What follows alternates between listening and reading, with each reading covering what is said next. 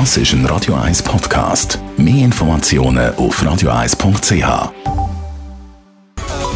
Der Konsumententipp auf Radio 1 präsentiert von comparis.ch, einem führenden Schweizer Internetvergleichsdienst. comparis.ch Kosten für Miete, Krankenkassen und Strom, die fressen ja immer mehr von unserem Budget weg. Das merken wir mittlerweile alle recht gut.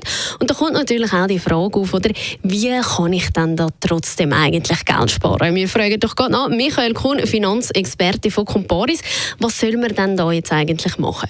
Unbedingt die regelmäßigen Ausgaben pro Monat überprüfen. Das heißt, bei den Kreditkartenabrechnungen, Kontoauszügen schauen, wo geht jeden Monat der gleiche Betrag raus, für was. Das können alte Fitnessabos sein, die man nicht mehr braucht, irgendwelche Sprachkurse, wo man irgendwo über das Smartphone, über irgendeine App mal bucht hat, wo einfach monatlich immer 9, 10, 20 oder 30 Franken abgezogen werden.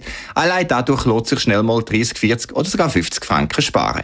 Dann Versicherungen vergleichen, welche Versicherungen brauche ich eigentlich. Gerade die Reiseversicherung ist ein Produkt, das man häufig in der Schweiz Schweiz zwei- oder dreifach sogar abgesichert hat, weil auch schon bei Kreditkarten ist die Dienstleistung oft dabei. Also anschauen, wo habe ich die Reiseversicherung schon. Wenn ich sie zwei, dreimal habe, lange es definitiv einig.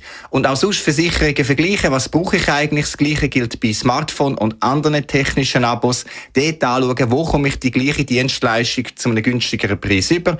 Oder vielleicht brauche ich gar nicht das, was ich jetzt momentan habe, weil das Abo bietet Sachen an, die ich gar nicht brauche. Dort auch anschauen, anschauen, wie man die Kosten reduzieren kann und trotzdem das haben, was man braucht. Und insgesamt lohnt sich dadurch schnell mal 100 Franken noch mehr pro Monat sparen. Danke vielmals, Michael Kuhn, Finanzexperte von Comparis. Es gibt also doch ein paar Sachen, die man machen kann oder zumindest gut darauf achten sollte.